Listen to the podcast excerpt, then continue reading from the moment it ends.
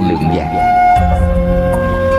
Truyền kể rằng, Có một gia đình trung phú kia Lại sinh ra bốn thằng con trai kém cỏi. Bốn thằng con này chỉ thích ăn Mà lười làm việc, Lại còn làm những việc không đứng đắn. Kết quả là khiến cho cả gia đình vốn bị cấm khá, Nay trở thành nghèo khổ cùng cực Một ngày nọ, Người cha già bị bệnh sắp qua đời, Gọi bốn thằng con trai đến bên giường bảo rằng con à Cha sắp chết rồi. Bốn đứa mày sau này sinh sống làm sao đây? Lời ông thốt ra thì thào yếu ớt, Nhìn bộ dạng rất thảm hại. Mấy thằng con trai dở tệ của ông Nghe cha nói như vậy, Liền nghĩ thầm, Làm sao bây giờ? Có cha thì dựa vào cha.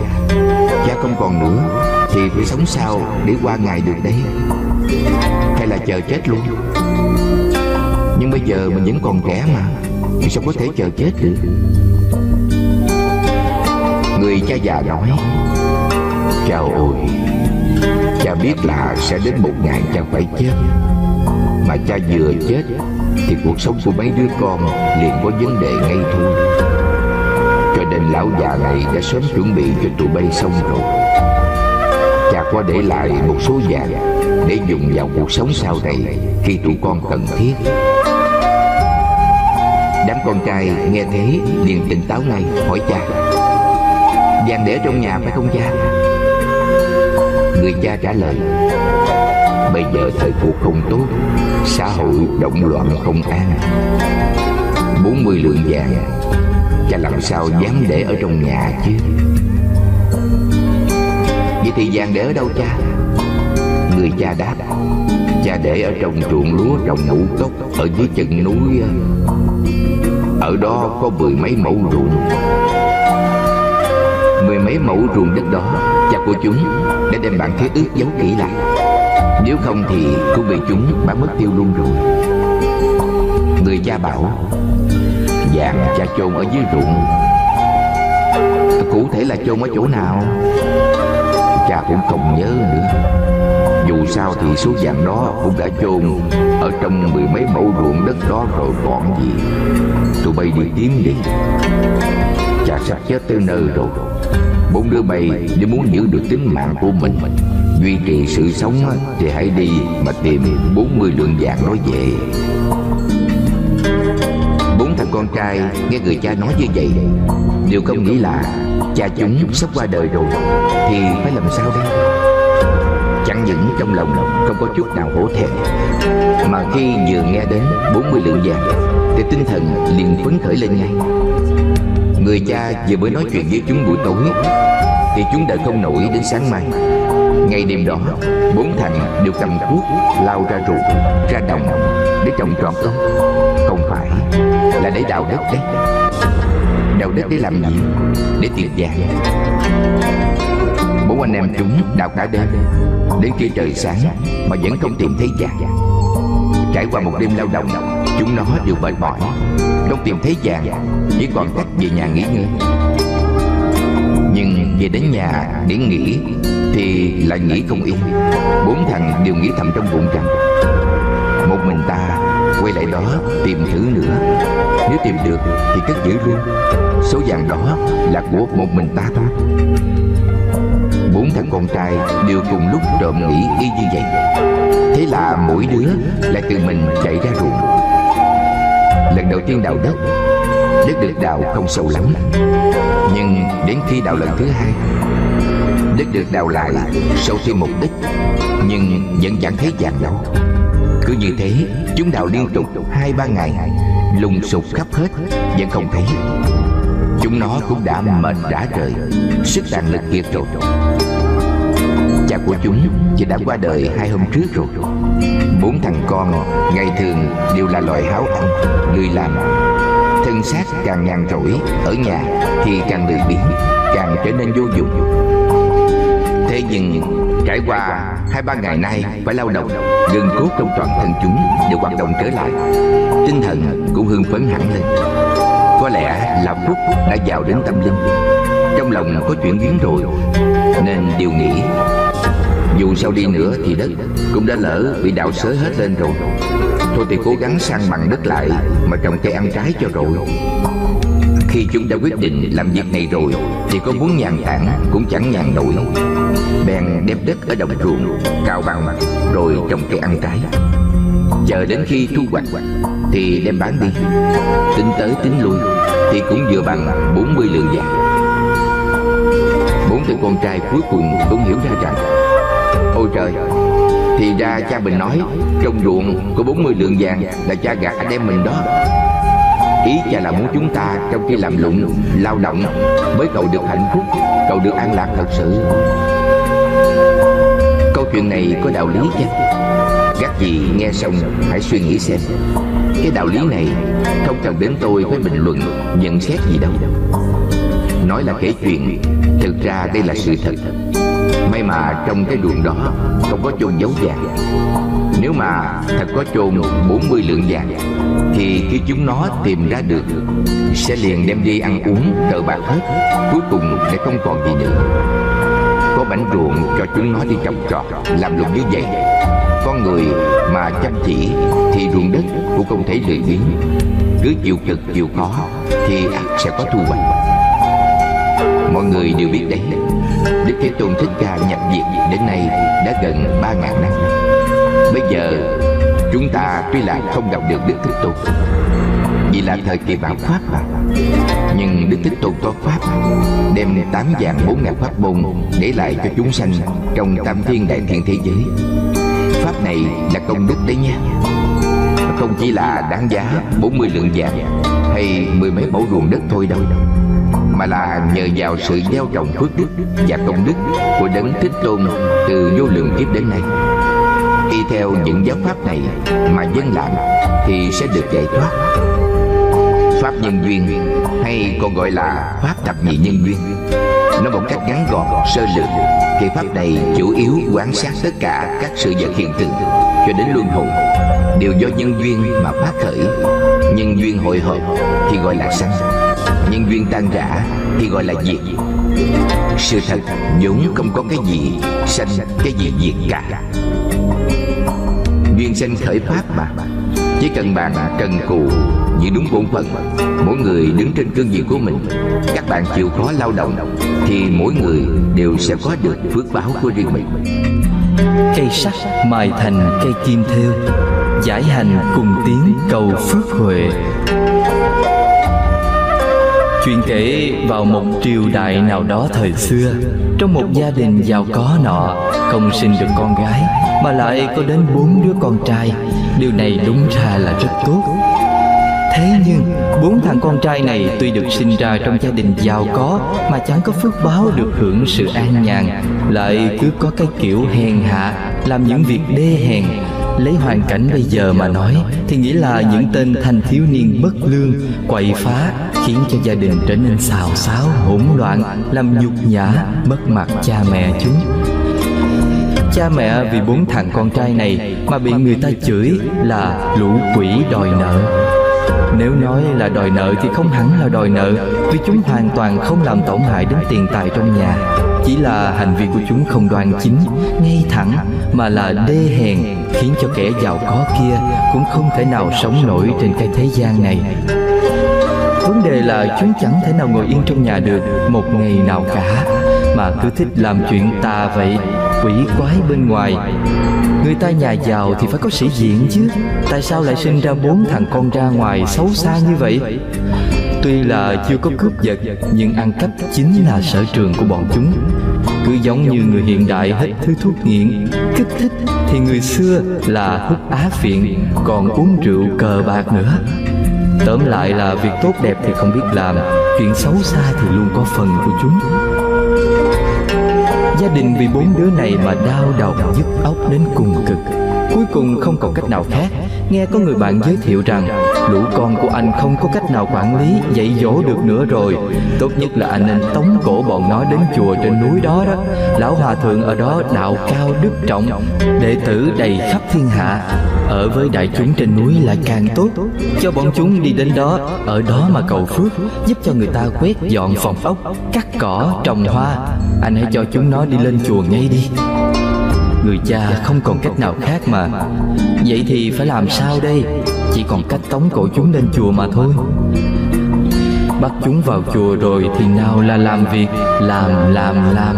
Làm đến ba bốn năm sau thì xuống núi Vô tình là sửa được hết những thói quen xấu xa Những tập khí bất lương từ lúc nào không hay biết. Xem ra bốn anh chàng thanh niên này hoàn toàn thành người khác với khi còn ở trong gia đình với cha mẹ Đã trở thành bốn thanh niên ngoan ngoãn, biết giữ phép tắc. Đương nhiên, gần mực thì đen, gần đèn thì sáng mà. Sống trong chùa chiền thì tự nhiên chịu ảnh hưởng của thân giáo. Nghĩa là sự giáo dục dùng chính bản thân mình để dạy người. Trong đời sống hàng ngày của người xuất gia Chúng nó cũng được tốt lên nhiều Cũng gần như hoàn toàn theo được công khóa hàng ngày của người tu hành. Cuối cùng, trong tâm chúng cũng được khai mở trí tuệ Không còn ngu xuẩn như trước nữa. Nhưng hãy nghĩ mà xem nếu thân và khẩu đã điều trị được tốt rồi Mà trong tâm còn nghĩ đến những thói quen xấu ngày xưa, Còn bị ám ảnh bởi những điều đó, Thì vẫn chỉ giống như là những hình ảnh thông thường Được lần lượt bật lướt qua trên truyền hình Hay trong băng đĩa mà thôi.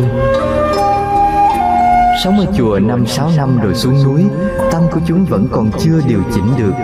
Tâm mà điều chỉnh không được Thì tự nhiên sẽ sinh ra phiền não, buồn bực mà để rồi sau đó lại dẫn tái phạm như cũ Nên tâm chúng mới muốn xuống núi. Từ trên núi đi xuống dưới núi Cứ đi, đi, đi mãi Đi đến chân núi Thì chúng gặp một bà lão. Bà lão này đang cầm một thanh sắt đặt trên đá mài dao để mài. Bà dùng sức rất mạnh để mài lên thanh sắt đó Mài cho đến nỗi mồ hôi mồ cây nhễ nhại. Bốn chàng trai trẻ rất tò mò liền hỏi bà Bà lão ơi Bà cầm thanh sắt mài cái gì ở đó vậy? Ta muốn mài cho nó thành kim đấy. Mài thành kim để làm gì ạ? Ta muốn thêu hoa mà Thêu hoa mà không có kim thêu hoa. Mua thì lại không có. Chỉ bằng ta tự mình đem cây sắt này ra mài. Dù sao thì ta cũng có nhiều thời gian mà. Trời đất bà lão ơi, Cái cây sắt này mà mài thành kim thêu hoa Thì phải mài đến năm nào tháng nào mới xong? Ôi dào, Mấy đứa trẻ bọn cháu làm sao mà biết được? Ta bảo cho mà biết nha, Nghe cho kỹ đây. Nếu muốn công phu được sâu Thì cây sắt cũng có thể mài thành cây kim. Thời gian chưa đủ thì cháu không cần cầm cây sắt, Mà ngay cả cầm sợi sắt đến cũng không có cách nào mài thành kim được. Còn nếu thời gian mà đủ thì công phu tự nhiên sẽ thành chàng trai vừa nghe bà lão nói xong, Đột nhiên tỉnh ngộ, Mở mang trí tuệ ra rồi liền nghĩ. Chúng ta tuy là sống ở chùa năm sáu năm nay, Thân và khẩu thì điều trị xong rồi, Chỉ có mỗi tâm là chưa điều trị được. Chúng ta hãy ở đó thêm ba bốn năm nữa, Chẳng phải tâm sẽ được điều chỉnh xong luôn sao? Hay là chúng ta vẫn nên trở lại chùa đi? Nói đoạn, bốn người lại trở lên trên núi. Cái bà lão này là người thế nào vậy ta? Cho các bạn biết, chính là Bồ Tát Quán Thế Âm đấy. Hóa thân của Bồ Tát Quán Thế Âm là chúng sanh nào nên dùng thân nào để hóa độ, thì tức thời liền hiện ra thân đó mà thuyết pháp. Xem ra mấy anh chàng trẻ tuổi này thì phải hóa độ như thế mới được Vì bọn họ có chịu quay đầu lên chùa lại thì mới có thể tu hành được Cuối cùng thì đạo nghiệp của bốn anh em đều đã được thành tựu Mọi người phải nhớ kỹ này nếu muốn công phu được sâu Thì sắc gan hãy mài cho thành kim. Các bạn chớ có ở đây mà niệm Bồ Tát Quán Thế Âm. Niệm cho đến nỗi thân tâm vẫn không dễ chịu chút nào. Niệm cho thành ra buồn chán, khó chịu. Lạy Phật thì lạy cho đến nỗi đau eo lưng. Ngồi xếp bằng cũng đau, Lại còn phải thọ trì quy tắc. Quy tắc thật là quá khó chịu. Ông trời không có phụ người khổ tâm đâu. Có thời gian để rèn luyện mà. Rèn luyện thì có thể thành tựu nghiệp lớn. Ngọc không mài dũa thì không thể dùng được. Ngụ ý là con người mà không có sự giáo dục rèn luyện Thì không thể có thành tựu. Ngàn vạn lần đừng có ý lại vào mình, Phóng túng cái thân phàm phu này, Lây nhiễm mấy cái thói hư tật xấu của thế gian. Phải sửa đổi ngay mấy cái thói quen xấu đó đi, Rồi lại phải biết hấp thu đời sống tốt lành, Đời sống như Pháp, Giữ giới của Phật, Nghe lời Phật dạy. Giữ giới của Phật thì tương lai sẽ thành Phật mà. Bạn ở thế gian để làm gì? Bạn làm mấy cái việc thiện của thế gian thì đã sao nào? Đó là những thứ mà Phật Pháp không thèm lấy đâu. Lại nói đến sáu chục, bảy chục năm trước, Đây là nói về sự lĩnh hội của riêng tôi. Cuộc sống ở quê tôi vào 70 năm trước, Nhìn những người nông phu thật là khổ quá. Nông dân ở quê tuy là trồng trọt Đất đai đều không thuộc sở hữu của bản thân họ. Họ chỉ là những người tá tiền mướn đất của người ta. Bạn muốn người trồng trọt có ruộng Vậy thì mua đi. Nếu không mua nổi Thì phải thuê mướn đất của người khác mà trồng trọt. Có đất chắc chắn phải có hạt giống Ruộng nước, đất núi, cây khô. Các loại ngũ cốc đều cần có hạt giống riêng. Nhưng bạn chỉ có hạt giống thôi mà không có đất. Hạt giống không có nơi nào để trồng, Thì nó sẽ không thể nào sinh sôi được. Hạt giống nhất định phải trồng dưới đất Thì mới có thể sinh trưởng được. Đương nhiên, trồng ở dưới đất Đất đó có màu mỡ hay không, Chuyện đó còn chưa tính vội. Đất cằn cỗi thì tôi chăm bón cho nó phì nhiêu lên là được rồi. Nhưng tối thiểu là đất phải ẩm ướt, Phải có nước trên đất hay mọc cỏ dại Phải diệt cỏ. Các loại côn trùng, kiến đều đến xâm hại. Này là heo, là khỉ Kể cả những loại chim sẻ cũng đến dẫm đạp. Nếu hạt giống sinh sôi nảy nở ra Thì lúc nào bạn cũng phải canh chừng nó. Đây là nói trường hợp có hạt giống có đất đai. Có đất mà không có hạt giống cũng không được. Sao lại có đất mà chưa có hạt giống? Bởi vì ông trời còn không đoán trước được gió mưa. Con người ai biết họa phúc chỉ trong một ngày. Hoặc là gặp gió lớn, mưa to, lửa lớn cháy hết nhà cửa của mình rồi. Người nông dân bảo vệ hạt giống ngũ cốc Phải giống như bảo vệ sinh mạng của mình vậy. Nhất định phải giữ lại hạt giống. Có hạt giống thì họ mới có thể trồng trọt Mới có thể sinh sống được. Nếu bị những thiên tai này hủy hoại mất hạt giống Thế thì tuy là có đất ở đó Cũng chẳng có giống mà trồng đâu. Không có hạt giống thì đất mọc lên cái gì? Chính là cỏ dại. Người đời cũng giống như vậy đó. Trong Phật Pháp nói đến 37 phẩm đạo, Tự lợi lợi người. Pháp tu phước huệ quan trọng nhất Chính là tu tứ nhiếp, lục độ. Tứ nhiếp nghĩa là bốn phương pháp thu phục, Đưa chúng sanh hữu tình Từ vô minh phiền não Trở về giác ngộ giải thoát, Từ khổ đau trở về an vui, Từ sinh tử trở về niết bàn. Từ tà kiến sai lầm trở về chánh pháp chánh kiến, Gồm bố thí nhiếp, ái ngữ nhiếp, lợi hành nhiếp, đồng sự nhiếp. Lục độ còn gọi là lục độ ba la mật, là sáu pháp tu của hàng bồ tát, gồm bố thí, trì giới, nhẫn nhục, tinh tấn, thiền định, trí tuệ. Điểm đầu tiên của tứ nhiếp là bố thí điểm đầu tiên của lục độ cũng là bố thí. nên gọi là trong muôn vạn hạnh tứ nhiếp lục độ Thì bố thí đứng đầu. Cầu được phước được huệ. Phước huệ chẳng phải do trời sinh Không phải tự nhiên mà có. Đều là do bởi các nhân duyên thành tựu Biến hóa mà ra. Cái gì đến chỗ cùng tột Thì sẽ phải thay đổi. Thay đổi. Thì sẽ thông. Thông. Thì sẽ biến hóa biến hóa rồi thì bạn mới có được cái nên có mà. Con sâu lông biến thành con bươm bướm biết bay, phàm phu chúng ta thay đổi, biến hóa, phát tâm lớn. Tùy theo tâm của bạn mà phát, nhìn thấu hết năm dục, tiền tài, nhan sắc, danh vị, ăn uống, ngủ nghỉ của thế gian này. Buông bỏ rồi thì khí chất của bạn đã thuần tịnh rồi tự nhiên sẽ trở thành thanh văn, duyên giác, bồ tát của nhà phật. Đạo bồ tát mà công phu tới nơi tới chốn rồi thì thành phật. Tất cả những điều này bạn phải tự đi mà tạo tác lấy nha. Bạn phải hành, phải biết rõ. Biết rõ chính là giải. Phật pháp muốn bạn phải giải hành cùng tiến bộ. Bây giờ mọi người nghe nhiều, nhưng hành thì có hành hay không? Có hạt giống rồi thì khi đến nhân duyên, bạn hãy mau mau đem đi trồng. Nếu hạt giống đó bạn để ở trong kho mãi mà không trồng, thì nó cũng sẽ hư mất. Đây là nói thân khẩu ý của chúng ta. Bạn có tâm tốt thì hãy cống hiến cho người. Miệng tốt thì hãy nói lời tốt. Thân thể tốt thì hãy làm việc tốt nói đến bố thí, bạn sẽ nói rằng, tôi không có tiền. Sao bạn lại không có tiền được? Bạn không có tiền tài bên ngoài thì có tiền tài bên trong. Nội tài chính là bản thân bạn đấy mà. Muốn làm việc gì, cố nhiên phải có tiền. Nhưng nếu chỉ toàn có tiền thôi thì không được. Còn phải có người nữa chứ. Và bao nhiêu là nhân duyên khác nữa.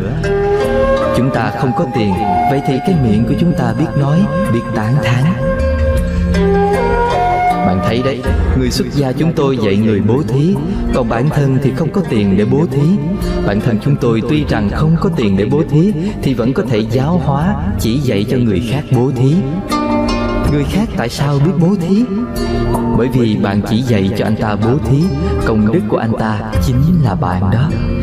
Nếu bạn không hóa độ anh ta, Thì anh ta vẫn sẽ tham lam không biết buông xả tiền tài khó bỏ được Nhất là cúng dường tam bảo Thì càng khó mà chịu bỏ tiền ra Đó là do anh ta không có cái thiện căn Phước báo thù thắng ấy mà Hy vọng mọi người ở đây cầu phước, cầu huệ, cầu sanh tịnh độ, thuyết pháp, lợi ích cho chúng sanh để rộng độ những người có duyên với mình. Thôi được rồi, chúc phúc các vị, phước huệ sớm viên thành. Con trai chết, cha không buồn. Trong thời kỳ của Đức Phật, ở Ấn Độ có một đạo sĩ tu ngoại đạo muốn đến núi Linh Thướng cầu kiến Đức Thế Tôn Thích Ca. Đồng thời có một số vấn đề muốn xin Đức Phật khai mở trí tuệ cho ông ta. Thời đó là thời đại nông nghiệp Vị đạo sĩ này đang đi trên đường Đi ngang qua một mảnh đất ruộng Nhìn thấy có hai cha con đang làm việc trên đó. Người cha làm ở đầu ruộng bên kia Người con trai làm ở đầu ruộng bên này. Ấn Độ là vùng đất có khí hậu nhiệt đới Nên rắn độc rất nhiều. Người con trai đang lúc làm việc ở đầu ruộng bên này Thì bị rắn độc cắn chết. Vị đạo sĩ này đi ngang qua nhìn thấy, bèn nghĩ, Anh chàng này bị rắn độc cắn chết ở đầu bên này rồi. Bên kia có một ông già, Hai người lại đang cùng làm việc. Tại sao người trẻ tuổi này chết rồi Mà ông lão phía bên kia không chịu qua xem Hay hỏi han sự tình thế nào nhỉ? Ta đi hỏi ông ta vậy. Vị ấy đi đến đầu ruộng bên kia Chỗ ông lão đang làm việc rồi hỏi ông Này ông, các người đang cùng nhau làm việc Anh thanh niên kia là gì của ông vậy? Đó là con trai của tôi. Ôi trời Là con trai của ông hả? Con trai ông đã bị rắn độc cắn chết rồi kìa. Cắn chết thì cắn chết rồi Đã đành là bị cắn chết Thì sẽ không thể sống lại được nữa. Ơ cái ông này Tại sao ngay cả một chút tình cảm cha con cũng chẳng có vậy? Con trai của mình chết rồi cũng không thèm quan tâm. Thật là không có lời nào để nói với ông nữa. Nói đoạn vì đạo sĩ bực tức rời khỏi nơi đó, Không muốn nói chuyện với cái người này nữa. Ông lão này bèn gọi to ở đằng sau đạo sĩ. Này, anh đi đâu đấy? Tôi muốn đến núi Linh Thứ để xin gặp Đức Phật. Nếu anh muốn đến núi Linh Thứ, Nhân tiện nhờ anh khi đi ngang qua cửa nhà tôi, Thì bảo giúp với vợ tôi là buổi trưa, Chỉ cần đem cơm cho một người thôi là đủ rồi. Đừng có mang hai phần cơm làm chi, Vì con trai tôi đã chết rồi. Đạo sĩ nghe xong cảm thấy rất băn khoăn bực dọc, Gằn giọng nói, Đợi chút nữa tôi đi ngang qua cửa nhà ông. Tôi muốn đến coi cái bà vợ của nhà ông làm mẹ như thế nào. Đến nhà ông lão rồi, Gặp một người đàn bà vì đạo sĩ liền báo với bà ta, Chồng và con trai của bà lúc làm việc ở trên đồng á, Con bà đã bị rắn độc cắn chết rồi. Chồng bà bảo bà buổi trưa đem cơm ra đó, Thì chỉ cần đem một phần cơm cho một người là đủ. Bà ta vừa nghe xong liền đáp một tiếng Ô Đạo sĩ kia cảm thấy thật là quái lạ. Bèn nói tiếp, Hả? Đấy là con trai của bà mà, Con trai bà chết mất rồi, Bị rắn độc cắn chết rồi kìa rắn độc cắn chết thì cũng đã chết rồi. Nếu nó muốn ra đi thì cứ đi thôi. Tôi có muốn giữ lại cũng chẳng được. Mà nếu nó có muốn đến rồi Thì tôi cũng chẳng thể nào ngăn nó đừng có đến. Đạo sĩ nghĩ bụng. Trời ơi, cái bà này cũng không có một chút tình người gì hết. Lúc này có một cô gái trẻ từ trong nhà đi ra. Ông ta nghĩ cô gái trẻ này chắc chắn là con dâu của bà kia Liền báo cho cô biết.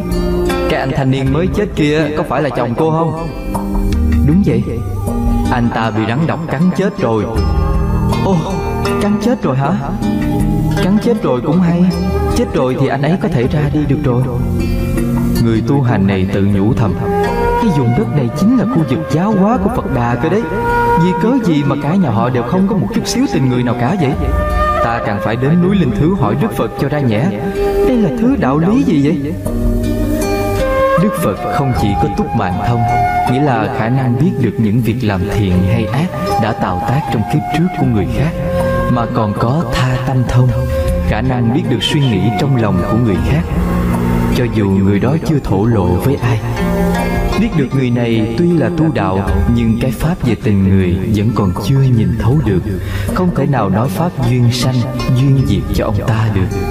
Vì nói như vậy, ông ta sẽ thấy phản cảm.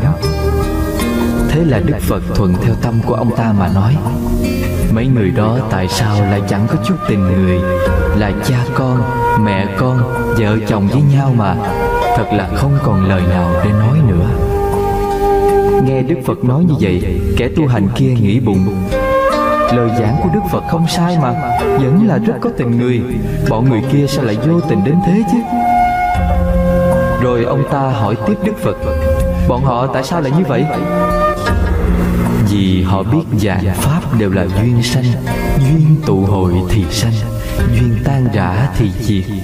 Cho đến việc ông không muốn nó sanh cũng không được, Chẳng mong nó diệt cũng không thể. Lúc này Đức Phật liền giảng Pháp Nhân Duyên, Hay còn gọi là Pháp Thập Nhị Nhân Duyên. Nói một cách ngắn gọn sơ lược Thì Pháp này chủ yếu quan sát tất cả các sự vật hiện tượng Cho đến luân hồi đều do nhân duyên mà phát khởi. Nhân duyên hội hợp thì gọi là sanh Nhân duyên tan rã thì gọi là diệt. Sự thật vốn không có cái gì sanh, cái gì diệt cả. Cho ông ta nghe, ông ta mới vỡ lẽ. Ồ, thì ra là thế. Sau khi Đức Phật nói về Pháp Nhân Duyên xong, Lại giảng tiếp. Ông có biết không, Đời người vốn như chim cùng rừng. Khi hạn lớn đến, Thì mạnh ai nấy bay đi. Thọ mạng của anh ta hết rồi, Thì có muốn giữ cũng không giữ được. Mỗi người có nghiệp duyên và nghiệp báo của riêng mình. Pháp duyên khởi, Thuyết duyên khởi cũng được gọi là nhân duyên sinh. Vì bao gồm 12 thành phần, Nên cũng có tên khác là thập nhị nhân duyên, Là một trong những giáo lý quan trọng nhất của Đạo Phật. Thuyết này chỉ rõ mọi hiện tượng tâm lý và vật lý, Tạo nên đời sống, đều nằm trong một mối liên hệ với nhau. Chúng là nguyên nhân của một yếu tố này Và là kết quả của một yếu tố khác, Làm thành một vòng với 12 yếu tố. Các yếu tố này làm loài hữu tình cứ mãi vướng mắc trong luân hồi, Chính là như vậy. Đây không phải như Pháp Thế gian, Mong còn có thể cứu giảng được đâu. Vì đạo sĩ này nghe xong Thì bỗng nhiên đại ngộ. Cùng một Pháp thì nói như vậy, Đức Phật trước tiên giảng về Pháp nhân tình Để an ủi lòng ông ta, Sau đó mới nói về Pháp duyên sanh, Khiến cho ông ta nhìn rõ sự vô tình của duyên sanh duyên diệt trên cái thế gian này. Thế là vị tu hành ngoại đạo này, liền ngồi xuống trước mặt Đức Phật Và thọ nhận năm giới cấm, Đảnh lễ dưới chân Phật, Rồi rời đi. Vua Lưu Ly tiêu diệt dòng tộc Thích Ca. Phật Pháp nói nhân quả, Bất luận là thiện nghiệp, ác nghiệp, Giả sử trăm ngàn kiếp, Thì nghiệp tạo tác vẫn còn mất. Khi nhân duyên hội đủ, Thì quả báo vẫn phải tự nhận chịu cái quả báo đó hoàn toàn không phải là hôm nay bạn làm, Thì hôm nay phải nhận. Nhưng quả không phải là cùng lúc. Hôm nay làm trồng nhân ác rồi, Thì ngày mai phải chịu sao? Chưa chắc. Đời sau chịu sao? Hay là đời sau nữa Hoặc vô lần kiếp sau? Cũng chưa chắc. Nhưng tóm lại, Nhất định một ngày nào đó sẽ gặp phải thôi. Ví dụ của loại nhân quả này có quá nhiều rồi. Ở đây tôi xin kể một câu chuyện cho mọi người nghe. Đức Thế Tôn, Bổn Sư Thích Ca của chúng ta Sinh trong dòng dõi vua chúa ở Ấn Độ. Ấn Độ có bốn giai cấp, Cao nhất là Bà La Môn Xếp thứ hai là giai cấp vua chúa sát đế lợi, Xếp thứ ba là Vệ xã Chỉ cho giai cấp sĩ nông công thương thông thường, Giai cấp cuối cùng gọi là Thủ Đà Đà Tức là nói tầng lớp tiện nhân hèn hạ. Đức Thế Tôn Thích Ca, thuộc dòng dõi hoàng gia của nước Ca Tỳ La Vệ ở gần nước Ca Tỳ La Vệ Có một đất nước tên là Kiêu Tát La Đứng đầu nước đó là vua bá Tư Nặc Ông ta muốn tìm người con gái nào Thuộc dòng dõi vua chúa Môn đăng hộ đối để cưới. Bèn tìm đến tộc Thích Ca. Muốn cùng họ tính chuyện cưới hỏi Lúc đó, Đức Thế Tôn Thích Ca đã xuất gia rồi. Ngài đang sống một cuộc sống bình yên, tĩnh lặng. Tuy rằng vua Ba Tư Đạt cũng là hoàng tộc, Nhưng người của tộc Thích Ca cứ cho rằng bản thân họ mới là tôn quý nhất, Nên vẫn không chịu bàn chuyện hôn nhân với ông ta. Thế nhưng, họ lại sợ thế lực lớn của vua Ba Tư Nặc Nếu từ chối thì lại không ổn. Thế là họ bèn đem một nô tỳ trong hoàng gia ra, Giả mạo làm công chúa để hứa gả cho vua Ba Tư Đạt. Nàng nô tỳ đó tuy là hạng người thấp hèn, Nhưng có dung mạo vô cùng xinh đẹp. Xem ra còn có dáng vẻ ôn hòa, lương thiện, Có phước báo. Đây chính là phu nhân mặt lời Sau này mà sinh ra Thái tử Lưu Liên Vị Thái tử này sau khi lớn lên, Không những là xóa ngôi vua cha, Mà còn tiêu diệt luôn cả dòng tộc thích ca. Lúc này Đức Phật tuy là muốn cứu giảng Nhưng nhân quả nghiệp báo quá nặng. Nhất thời cứu không nổi. Tại sao vua Lưu Ly muốn diệt dòng tộc Thích Ca? Việc này có nhân gần và nhân xa. Nhân gần là lúc Thái tử Lưu Ly còn nhỏ, Có một lần đi đến nước Ca Tỳ La về Để học kỹ thuật bắn cung.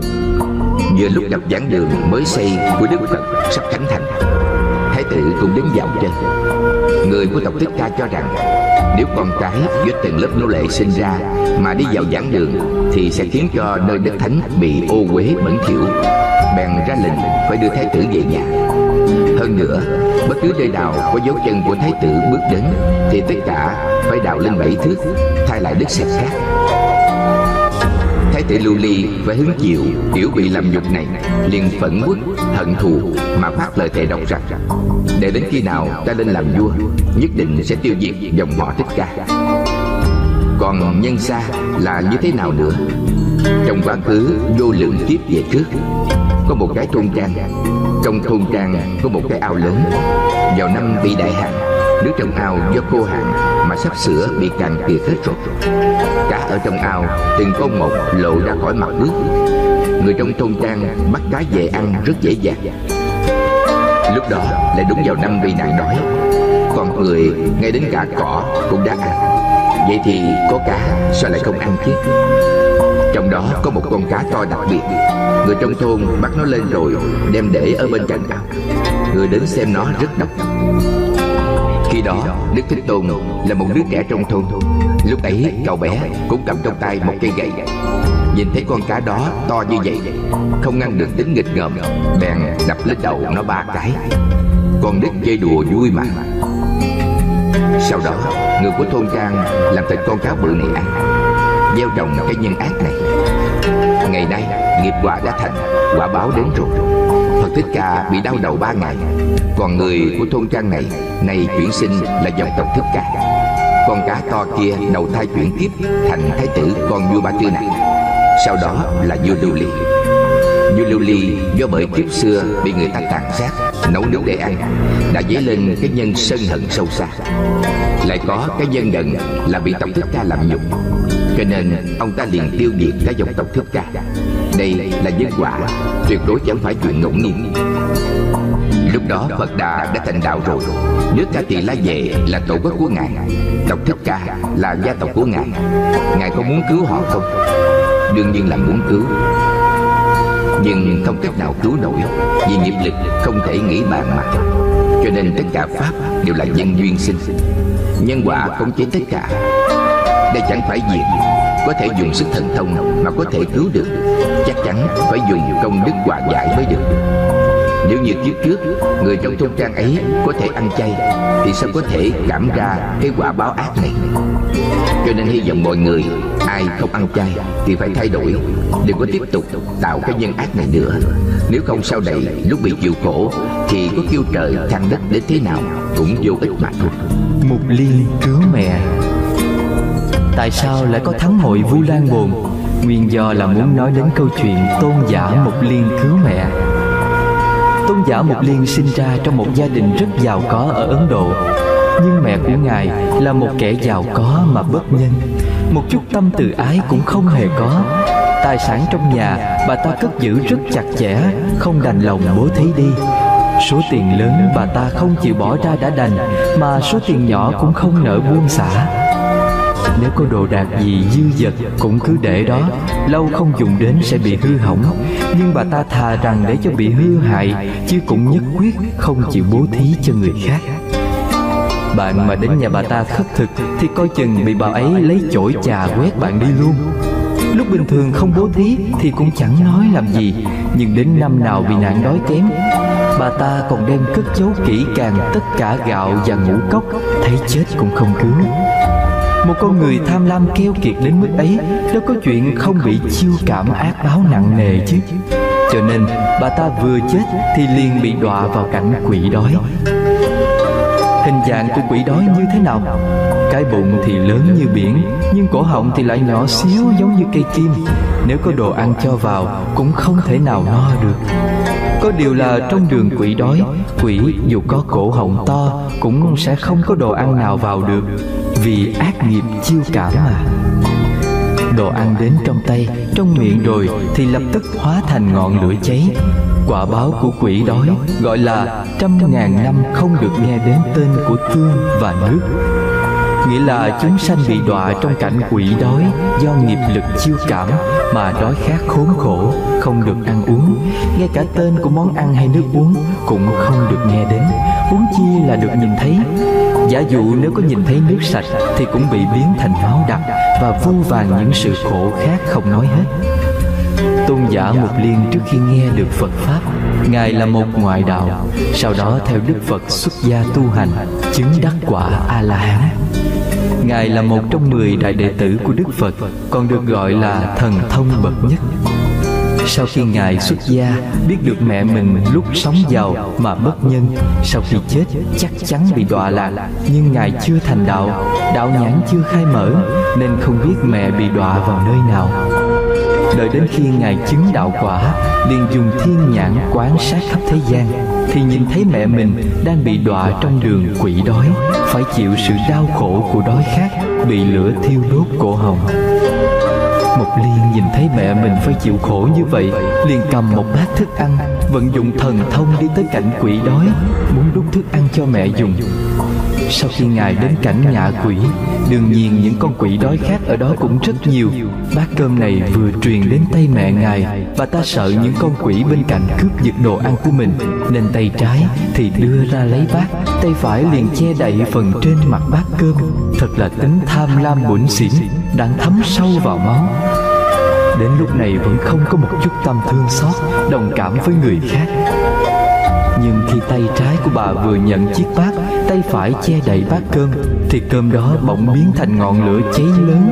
Đây gọi là nghiệp lực không thể nghĩ bàn. Lúc đó nếu bà ta phát được một chút tâm hối cải, Biết được cái khổ đói khát của quỷ đói, Thì khi nhận được bát cơm này, Bà ta nên sang bớt một chút cho người ta ăn. Nếu có cái tâm thí xả này, Không chừng cái bát cơm đó Sẽ không bị biến thành ngọn lửa đỏ. Tôn giả vì cứu mẹ mà đến. Không ngờ bát cơm ấy là biến thành một ngọn lửa Không thể giải thoát cảnh khổ cho mẹ. Lòng Ngài thật là lo lắng như lửa đốt. Ngài khóc to thành tiếng. Vội vàng chạy về đến kỳ viên của ông cấp cô độc tìm Đức Phật. Cầu xin Phật Đà chỉ dạy cho Ngài phải làm sao Thì mới có thể cứu vớt được người mẹ. Phật Đà bảo với Ngài Cái loại ác nghiệp Tội căn tham lam bụng xỉn của mẹ ngươi Đã kết rất sâu Việc này chẳng phải có thể dùng đạo lực thần thông của một mình ngươi Mà có thể cứu vớt được đâu Mục Liên hỏi, Vậy thì phải làm thế nào ạ? À? Đức Phật an ủi Ngài Nhất định phải nhờ vào sức của chúng tăng Mới có thể độ thoát mẹ của ngươi. Đạo lực của đại chúng trong tăng đoàn kết hợp vào với nhau, Giống như nước trong biển lớn vậy. Lửa nào mà chẳng thể dập tắt được, Ngay cả lửa của núi lớn cũng có thể dập tắt được. Người nên đợi đến ngày rằm tháng 7 viên mãn kiết hạ, Ngày mà chúng tăng tự sám hối. Hãy đem một trăm món ăn ngon được chế biến tinh xảo, Đựng trong bồn Mà đến cúng Phật Và cúng dường chư tăng Sẽ đạt được công đức vô lượng, Liền có thể tiêu trừ tội tham lam keo kiệt của mẹ ngươi. Như vậy thì chẳng những cha mẹ đời này Mà cha mẹ trong bảy đời quá khứ Cũng đều được độ thoát. Đây chính là nguồn gốc ra đời của lễ hội Vu Lan Bồn. Vu Lan là từ trong tiếng Ấn Độ Còn trong tiếng Trung Quốc chính là treo lộn ngược Giống như con người ở trong địa ngục Phải hứng chịu hình phạt đau khổ Là chân bị buộc ngược lên Đầu bị lộn xuống đất. Bồn là vật dùng để cứu hộ Vì vậy Vu Lan Bồn chính là ý nghĩa Cứu cái nạn bị treo lộn ngược Giải cứu khỏi đau đớn, thống khổ vậy phải hứng chịu hình phạt hỏa đồ nghĩa là con đường lửa ở địa ngục. Đây là địa ngục nóng. Còn trong địa ngục hàng băng đều là băng lạnh buốt. Địa ngục nhiệt nóng tình trạng như thế nào? Ví như ném một tảng đá to khổng lồ kích cỡ khoảng 40 cây số vuông từ trên trời đao lợi xuống, vừa rơi vào hố lửa của địa ngục này thì sẽ bị chảy thành nước ngay chỉ trong một phút bạn xem sức lửa nhiệt ở đây nóng đến như thế nào? Lửa này e rằng không chỉ có ngàn độ Mà là nóng đến mười ngàn độ luôn rồi. Địa ngục hàng băng thì lại như thế nào đây? Đó không phải là lạnh âm mấy chục độ, mấy trăm độ Mà là lạnh âm mười ngàn độ. Bất kỳ cái gì vừa xuống đến đó Đều bị đóng băng hết. Một người mà đến địa ngục hàng băng rồi Thì không những da thịt sẽ đóng băng cứng đến nỗi Đứt vỡ hết ra mà ngay cả xương sẩu cũng đóng băng lạnh đến nỗi tất cả đều vỡ tét ra. Cái sự đau đớn, thống khổ đó không thể nào chịu nổi đâu. Mọi người hãy nghĩ mà xem, mẹ của mục liên nếu không có người con trai như ngài xuất gia hoặc là xuất gia rồi nhưng chưa chứng đạo quả, thì cái sự khổ cùng cực bị đọa trong đường quỷ đói của bà ta có cứu được không? Chắc chắn cứu không được. Người thế tục tận hiếu là chỉ phụng dưỡng cái thân của cha mẹ thôi. Dâng một chút trà, một ít cơm. Khi nào có bệnh đau thì chăm sóc cho cha mẹ. Đây có phải là con có hiếu không? Đương nhiên như thế cũng có thể tính là con có hiếu Nhưng cái hiếu thảo đó không triệt để. Có câu rằng cha mẹ rời khỏi trần gian ô uế Thì cái hiếu của người làm con mới gọi là thành tựu. Tôn giả Mục Liên có thể cứu mẹ mình ra khỏi con đường quỷ đói. Đây mới là cái hiếu đúng đắn. Duy chỉ có việc xuất gia mới có được sức mạnh này thôi đấy. Nếu bản thân bạn vẫn đang ở trong nghiệp chướng ô trọc, nhập nhằn Thì bạn làm sao mà độ thoát cha mẹ được? Bởi vì cái nhân duyên tôn giả Mục Liên cứu mẹ này Mà phát khởi lên lễ hội Vu Lan Bồn. Trong kinh Vu Lan Bồn giảng làm pháp hội này sẽ có thể độ cha mẹ trong bảy đời quá khứ. Cho nên mãi đến ngày nay cho đến sau này, phàm là một ngày nào còn có phật pháp tồn tại, thì những người đệ tử phật đều sẽ làm công đức cúng trai tăng. Vào cái ngày rằm tháng bảy, chư phật hoan hỷ này để độ thoát cha mẹ trong bảy đời của mình. Có điều đấy chỉ là độ cho cha mẹ trong bảy đời quá khứ mà thôi. Nếu chúng ta mà niệm Phật thành tựu được rồi, Sanh đến Tây Phương thành Phật đạo, Thì không những có thể độ thoát cho cha mẹ mình Trong nhiều đời, nhiều kiếp, Mà còn độ được cha mẹ của vô lượng chúng sanh nữa Cho nên mọi người cố gắng tinh tấn niệm Phật lên nhé Lời người dịch Nam mô Bổn sư Thích Ca Mâu Ni Phật. Nam mô A Di Đà Phật. Nam mô Đại bi Quán Thế Âm Bồ Tát. Nam mô mười phương ba đời tất cả chư Phật, chư Đại Bồ Tát, chư Hiền Thánh Tăng, chư Long Thiên Hộ Pháp. Kính thưa quý vị độc giả, chư tôn đức và quý thiền hữu tri thức, các bậc trí giả hữu duyên, phước báo của việc gánh hai cùng gạch. Mọi người ở đây trong kiếp trước đã từng tu phước trong cửa Tam Bảo mới có thể ngồi yên trong Phật đường mà niệm Phật. Nếu chưa tu phước qua, thì bạn chẳng thể nào ngồi yên nổi trong Phật đường đâu. Việc này có câu chuyện nhân duyên nho nhỏ Tôi xin kể sơ được cho mọi người nghe Lúc trước ở Đại Lục, Tức Trung Quốc, Trên đỉnh núi Nam Nhạc Hành Sơn, Có đại sảnh của một ngôi chùa đã cũ rồi, Phải tu bổ lại Đương nhiên Thí chủ đem tiền đến bố thí cúng dường, Thì chùa mời thợ về làm Nhưng những công việc tạp nham Trục phần kiến trúc cũng rất nhiều. Vậy thì Phải cần sự trợ giúp của các thầy trong chùa Xuất pha. Xuất pha là ra khỏi chùa đi xuống núi Mà gánh một số vật liệu xây dựng lên chùa. Thời đó không giống như bây giờ, Vận chuyển cái gì cũng có xe cộ đỡ cực nhập mái ngói của ngôi chùa trên đỉnh núi Hành Sơn này là bằng sắt. Cái ngói đó dài độ khoảng hơn một thước. Tại sao ngói ở đó phải làm bằng sắt? Vì trên núi cao thì gió mạnh. Bạn mà dùng loại vật liệu khác làm Mái ngói sẽ bị gió thổi bay mất tiêu Đây là việc vào năm dân quốc thứ 38 Tức năm 1949 Tôi có dịp đi qua Hồ Nam, Có lên đến đỉnh Nam Nhạc mới biết đó ở trên năm ngọn núi lớn, ngũ nhạc của Trung Quốc, đa phần đều là đền thờ đạo giáo của các đạo sĩ. Nhưng trên đỉnh núi Nam Nhạc thì cũng có chùa Phật giáo, có đến bốn ngôi chùa Phật giáo. Lúc ấy, người ta từ đỉnh Nam Nhạc mà muốn đi xuống tới chân núi thì phải dậy từ sáng sớm. Lúc trời còn tối lờ bờ, đi xuống núi trong bóng tối nếu lên xuống trong vòng một ngày Thì buổi tối lên đến đỉnh núi Cũng là lúc chẳng còn thấy mặt trời đâu. Cái núi này nó cao như thế đó Đường xá xa xôi như vậy đó. Từ núi này mà nhìn ra xa Thì thấy trời liền với đất Đất nối với trời. Mấy mù cuồn cuộn bay lên trong núi. Không khí trên núi rất ẩm ướt, Nhất là vào những tháng mùa đông. Hơi nước từ sàn nhà bốc lên nhiều y như bên ngoài trời vậy. Ngay cả đến những cây cột Cũng có nước nhỏ giọt ra. Gạch ngói của chùa ấy Đều phải là cho những sư thầy ở trong chùa, Đích thân đi xuống núi gánh lên. Đương nhiên, người nào phát tâm tu phước Thì sẽ hâm hở bị gánh hết mình. Nhưng vẫn có những kẻ gian cá nham hiểm Vừa đến lượt mình phải xuống núi Thì liền giả ốm, Lúc thì nói là đau bụng. Khi thì là giết dân, nhân dân. Nói tóm lại, Những kẻ đó sẽ nói xạo để lừa gạt người khác. Có một lần, sư thầy tăng trị Nhìn thấu biết hết Những lời nói của sư thầy nọ nói Đều là giả dối. Liền lớn tiếng mắng thầy ta rằng, Thầy có bệnh cũng phải xuống núi, Nếu không thì đừng có ăn cơm. Ba ngày có ăn cơm mới tính là có bệnh. Đằng này thầy có ăn cơm Thì phải xuống núi chứ. Trong lúc không còn cách nào khác, Kẻ đó mới rất miễn cưỡng đi xuống núi với đại chúng.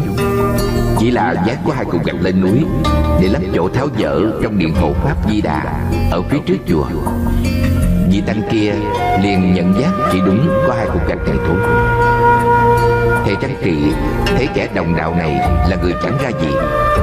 Nếu cứ để thầy ta ở đây Sẽ khiến cho mọi người bị ảnh hưởng xấu theo. Bèn đuổi gì đó xuống núi. Đây gọi là một mình về chỗ ở. Sau khi xuống núi, Thầy ấy đi hết chỗ này đến chỗ khác, Đòi tá túc khắp nơi. Thẩm thoát hơn 10 năm sau, Vị này lại trở về chùa này sinh ẩn Lúc này thì chánh điện và điện di đà đều đã xây xong. Thầy tri khách là người lo tiếp khách. Đây là một chiếc vị quan trọng trong chùa, Còn được gọi là điển khách hoặc điển tân Cũng đã đổi sang người khác. Mọi người ở trong chùa đều đã không nhận ra thầy ta nữa Nhìn hình cảnh này Thì chỉ có mình thầy ấy Mới biết cái chuyện quá khứ kia của mình mà thôi. Thế nhưng cái nghiệp chướng vô phước của vị này vẫn còn. Thầy tri khách vừa nhìn thấy thầy ta, Chẳng hiểu tại sao cứ nói một cách tự nhiên là không cho ở.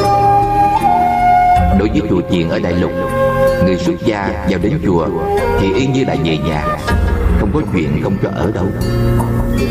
Vậy mà sao lại có chuyện không cho ở chứ?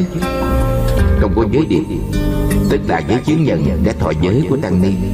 Trên đó ghi mọi thông tin của vị Tăng Ni đó Như quê quán, tên ngoài đời, tuổi tác Ở chùa nào, tên sư phụ của họ nhân dân Không có y bác mới không cho ở.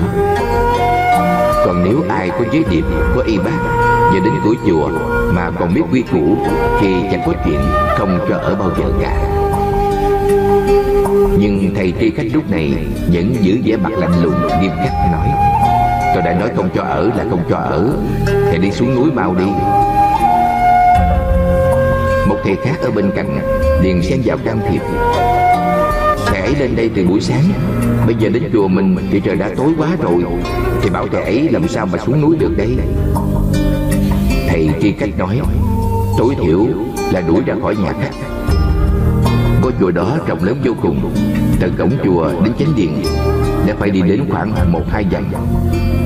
Thầy ta đi trở ra đến cổng chùa, Thì thầy canh cổng đã đóng cửa chùa rồi. Thầy ta buồn bã thở dài nói Thang ôi, Kiểu gì cũng không cho ở, Bây giờ tối quá rồi, Mình biết phải đi về đâu đây chứ? Vị tăng này cứ đi đi lại lại gần cổng chùa, Rồi đi đến điện hộ Pháp Di Đà. Nhìn thấy dưới bàn cúng của điện Di Đà có hai cục gạch Thì liền cúi người chui vào dưới gầm bàn, Ngồi thiền trên hai viên gạch đó, Cảm thấy rất dễ chịu. Cứ ngồi ngồi mãi, Rồi hình như nhập định luôn. Lúc này, Thầy ta nhìn thấy Bồ Tát Di Đà nói với mình, Cái loại người biến nhát như ngươi Chính là do lời tu phước báo. Người thấy chưa? Bây giờ trở về chùa, Người ta đều không muốn cho ngươi vào ở May mà lúc trước nể tình ngươi Chịu dắt về hai cuộc cách. Chỉ mới tu được Có một chút phước báo nhỏ như thế. Nếu ngày xưa Ngươi không chịu để hai cùng cạch đó lên đây, Thì tối nay Ngươi ngồi ở đâu đây? Sẽ chẳng có chỗ nào cho ngươi ngồi đâu. Vừa bị Bồ Tát Di Đà mắng cho như vậy Vị Tăng liền khởi tâm đại sám hối, Nghĩ rằng, Hỡi ơi, Ngày đó mình quá lười biếng, Đã quá đáng lắm rồi. Mọi người được chăm chỉ xuống núi, Giác vật liệu xây dựng đến chùa. Chỉ có mình thì cứ giả đò đau ốm để trốn tránh Cái tâm sám hối này vừa phát ra, Thầy ta liền nhìn thấy cỏ ở trước điện Di Đà Mọc đã quá cao, liền nghĩ mình hồi nào đến giờ không tu phước Cỏ ngoài kia mọc cao như thế, Hay là mình đi nhổ cỏ cho sạch vậy? Thế là ngay trong đêm đó, Vị này nhổ sạch hết tất cả cỏ mọc trong sân vườn. Sáng hôm sau, Thầy tiên khách chạy đến thấy, liền nghĩ bụng, Ủa, Cỏ ở đây mình đang muốn kêu người đến nhổ. Giờ đã có ai nhổ sạch hết rồi vậy? Nghĩ rồi thầy tri khách nhìn qua nhìn lại, Tìm xem là ai. Thì nhìn thấy cái thầy hôm qua Bị mình đuổi không cho ở lại chùa, Đang ngồi thiền Ở dưới gầm bàn của điện Di Đà. Lúc này nghiệp chướng của thầy ta đã được tiêu trừ. Thầy tri khách vừa nhìn thấy thầy ấy, Tự nhiên liền quan hỷ Cười và nói với thầy ấy Một cách khách sáo rằng, Sao thầy lại đến ngồi ở chỗ này vậy? Thầy ta liền nói cho vị thầy tri khách biết Ngày xưa mình là một kẻ lười biếng như thế nào. Rồi lại chuyện tối hôm qua Bị Bồ Tát Di Đà la mắng như thế nào. Do vậy thầy ấy phát tâm sám hối lớn Nên đã phát tâm dọn sạch cỏ trong sân này để tu phước. Thầy tri khách nghe xong mới dở lẽ Ồ, quá ra là như vậy. Tôi kể câu chuyện này là một câu chuyện quá thật Đúng y như vậy đó. Cho nên, quý vị được ở trong chùa này Tham dự Phật thất 7 ngày. Đều là có phước báo cả đó. Nếu bạn không gieo trồng thiện căn trong cửa tam bảo, Thì căn bản sẽ không có được phước này đâu. Nhất là những ai có thể ở luôn trong chùa, Cho đến người nào đến chùa ở thường kỳ Để chuẩn bị xuất gia. Quý vị biết như thế nào rồi, Thì phải cố gắng mà tu phước đó phước báo không phải là giúp người khác tu đâu Mà là giúp cho chính bạn. Cho nên bạn đừng bao giờ mà né tránh Tìm sự an nhàn. Nếu như thế thì Bồ Tát Di Đà sẽ đuổi bạn đi đó. Đừng nói là chỉ có Bồ Tát Di Đà đuổi bạn Mà ngay cả người cùng ở với bạn trong chùa lúc đó Nhìn thấy bạn cũng thấy ngứa mắt bực bội nữa.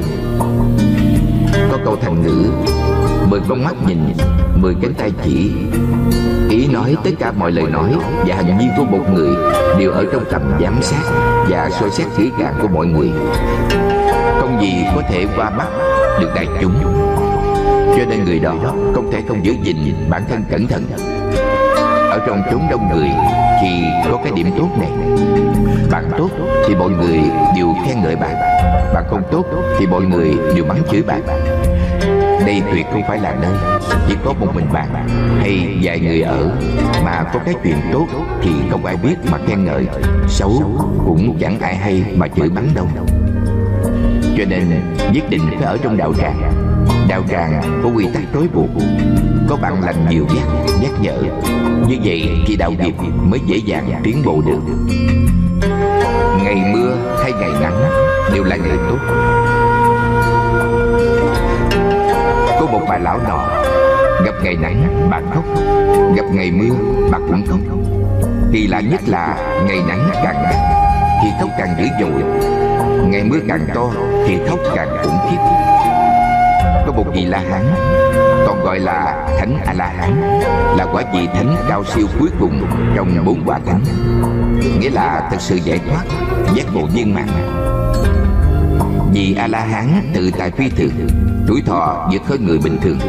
Không còn bị cuốn vào luân hồi sinh tử nữa. Muốn viên tịch lúc nào cũng được.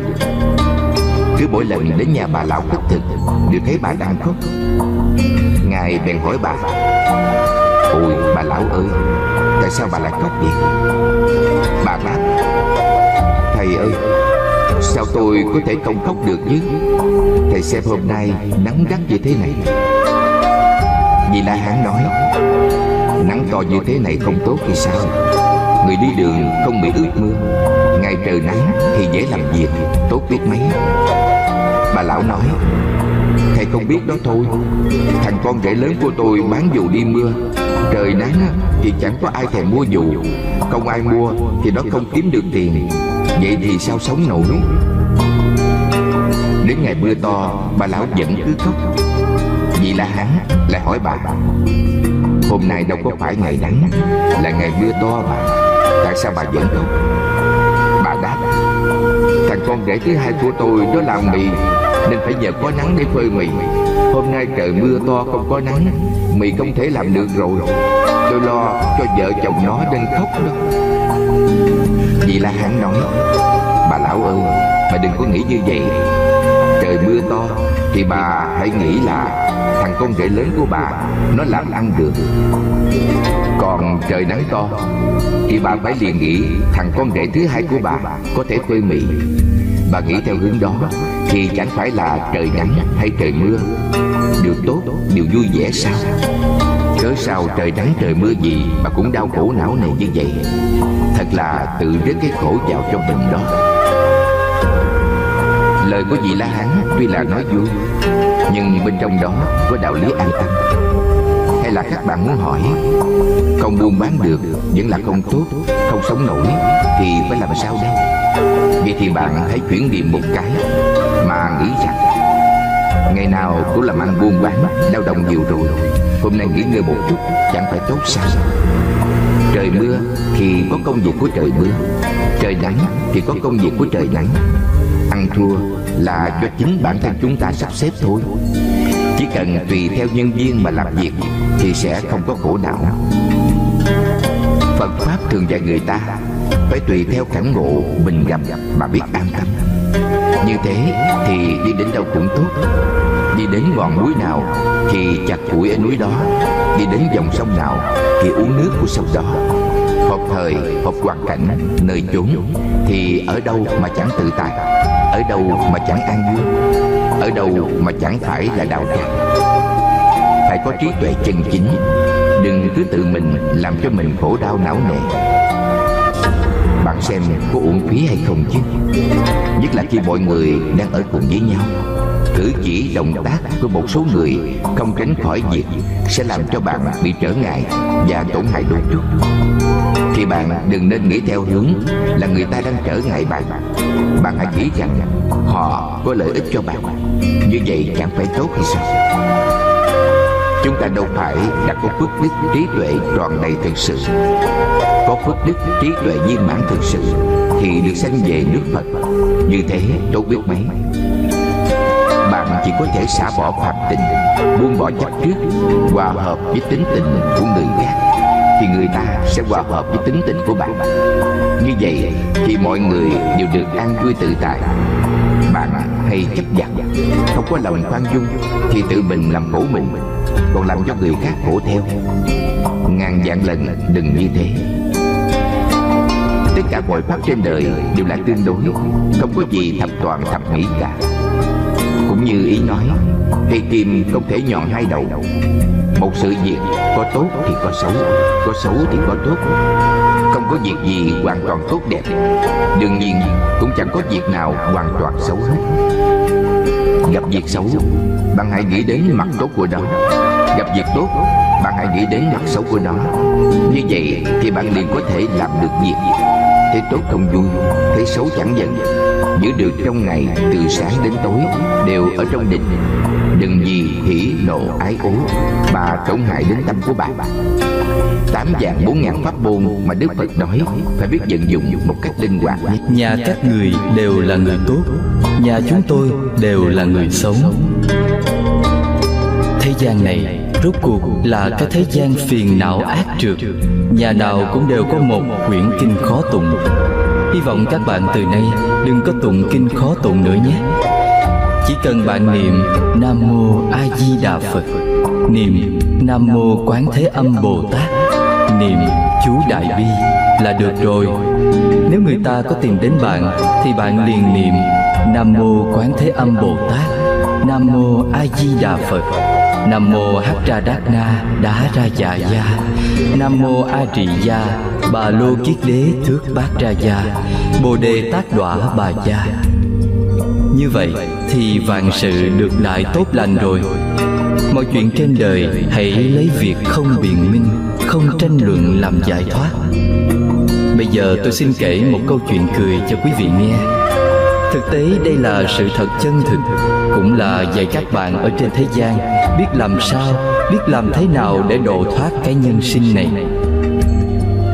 Chuyện kể rằng có hai nhà hàng xóm trái Phải ở cạnh nhau. Nhà bên trái ngày nào cũng cãi lộn xào xáo. Hàng ngày đều có chuyện thị phi nói ra, nói vào. Chẳng những là vợ chồng con cái cãi cọ với nhau Mà có lúc con cái còn cãi lộn với cha mẹ. Gây cãi quá nhiều mọi người đều bực bội rồi mà. Thế nhưng nhà hàng xóm bên cạnh lại đúng là một gia đình cha mẹ từ ái con cái hiếu thuận là một gia đình vô cùng có phúc khí. Cái gia đình cãi cãi cọ cọ suốt ngày ở bên trái này. Một ngày nọ đặc biệt qua hỏi nhà hàng xóm bên phải. Ông ta nói Nhà tôi thực sự là cãi vã với nhau đã quá khổ sở rồi.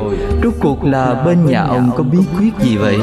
Chẳng những không nghe nhà ông cãi vã với nhau Mà ngay cả việc nói chuyện to tiếng cũng không thấy Chung quy lại là nhà ông có bí quyết gì thế? Ôi da, chẳng có gì đâu ông ơi. Xin ông hãy nói một chút đi Chỉ cho chúng tôi một chút đi Để những phiền não trong nhà tôi được cải thiện một chút. Nếu ông nhất định muốn tôi phải nói thì thực ra cũng chẳng có gì to tát cả. Đó chính là do chúng tôi thường nghĩ nhà ông đều là người tốt cả nhà tôi đều là người xấu. Hả? Đây tóm lại là ý gì vậy ông gia đình ông từ cha mẹ đến con cái đều đang cùng nhau làm việc làm sai rồi thì đều là đối phương làm sai. Làm đúng thì đều là tôi làm đúng. Cho nên nhà của ông đều là người tốt Việc gì làm sai rồi đều trách người khác Là ông, bà, con xấu xa quá. Còn cái gia đình của tôi thì phàm làm điều gì sai đều là tôi làm sai đối phương không sai sai đều là tôi sai tôi xin lỗi. Hãy xin lỗi đối phương là như thế đấy. Một mình không sợ làm sai điều gì, vì là con người chứ có phải thánh hiền đâu. Ai mà chẳng có sai lầm, nhưng sai rồi thì bạn phải nhận sai. Chỉ sợ nhất là sai rồi mà không chịu nhận lỗi, còn bắt lỗi sai của người khác. Nếu như vậy thì không chỉ là anh em cãi vã gây gỗ, thậm chí cả mẹ con, cha con cũng sẽ cãi cọ xích mích trong gia đình nào mà có hòa khí thì đều nói rằng, nhà chúng tôi đều là người xấu, phàm là chuyện xấu đều do tôi làm đấy. Bạn xem, như thế có thật là người xấu không chứ? Còn cái gia đình nào mà cả nhà cứ cãi cãi cọ cọ, Rồi họ luôn nói là, Tôi là người tốt, Chuyện xấu đều là người kia làm, Tôi là người tốt nhất.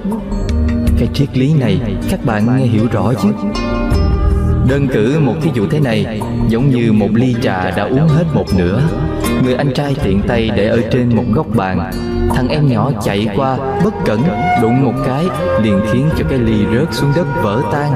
Tay cũng bị phỏng luôn. Người anh liền mắng á, Sao mày đụng vào cái ly của tao? Làm dở luôn rồi kìa. Thằng em đáp, Sao anh không để cái ly cho đàng hoàng ngay ngắn? Thế là hai anh em liền cãi nhau. Nếu như người anh nhìn thấy đứa em làm vỡ cái ly rồi mà biết nói là Ủa, nước trà nóng có làm phỏng tay em không? Là do anh không đặt ly cẩn thận Khiến cho em làm vỡ mất cái ly rồi. Nói như vậy chẳng phải là thiên hạ thái bình không? Phàm tất cả mọi chuyện đều có nhân quả của nó. Lại càng có một thứ nhân quả hiện tiền. Bạn trách người ta không tốt Người ta sẽ liền trách bạn ngay. Nếu bạn khiển trách bản thân mình rằng Tôi đã làm sai rồi. Được thế thì lỗi nào người ta cũng tha thứ Và chấp nhận cho bạn được. Mọi người trong việc đối nhân xử thế Hãy giữ lấy việc này cho kỹ. Được vậy thì bạn đi đến bất kỳ nơi nào trong thiên hạ Cũng đều được thái bình. Kỳ thực thế gian vốn chẳng có chuyện gì Chỉ là do kẻ tầm thường tự chuốc phiền phức vào mình thôi. Thị phi đều do tự mình chuốc lấy.